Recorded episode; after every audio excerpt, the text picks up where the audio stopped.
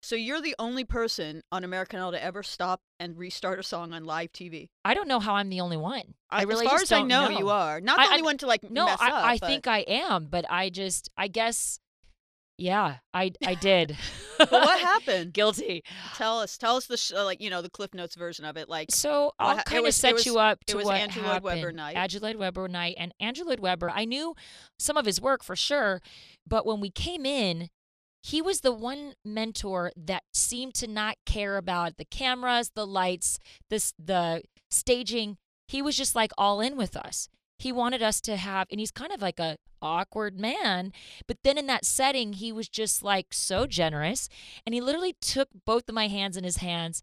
And the week before was Mariah Carey week, and I had been given a little flack from Simon saying, um, you know, that was like a hamburger with no meat, my performance. Because, you know, again, I'm singing a Mariah Carey song with my voice, which is not a Mariah Carey voice. But anyway, he said he he'd seen that and he said, We want to give Simon back the hamburger with the meat and all the trimmings. That's what we're going to do with you this week. And I had picked You Must Love Me, which was a song written for the movie Evita. for Evita uh, that Madonna sings, and um, he basically just held my hands and he told me the story. And he's like, "I want you to think about this story. I want you to think about this character. I want you to put yourself in this character, and I want you to look at me and I want you to sing it to me like that." That's right. and I did, Yep. and I like got tears in my eyes, and it was one of, that and the Graham Nash moment were my best moments on American Idol, and, and people wouldn't have ever known that moment because it was just something that I had with him.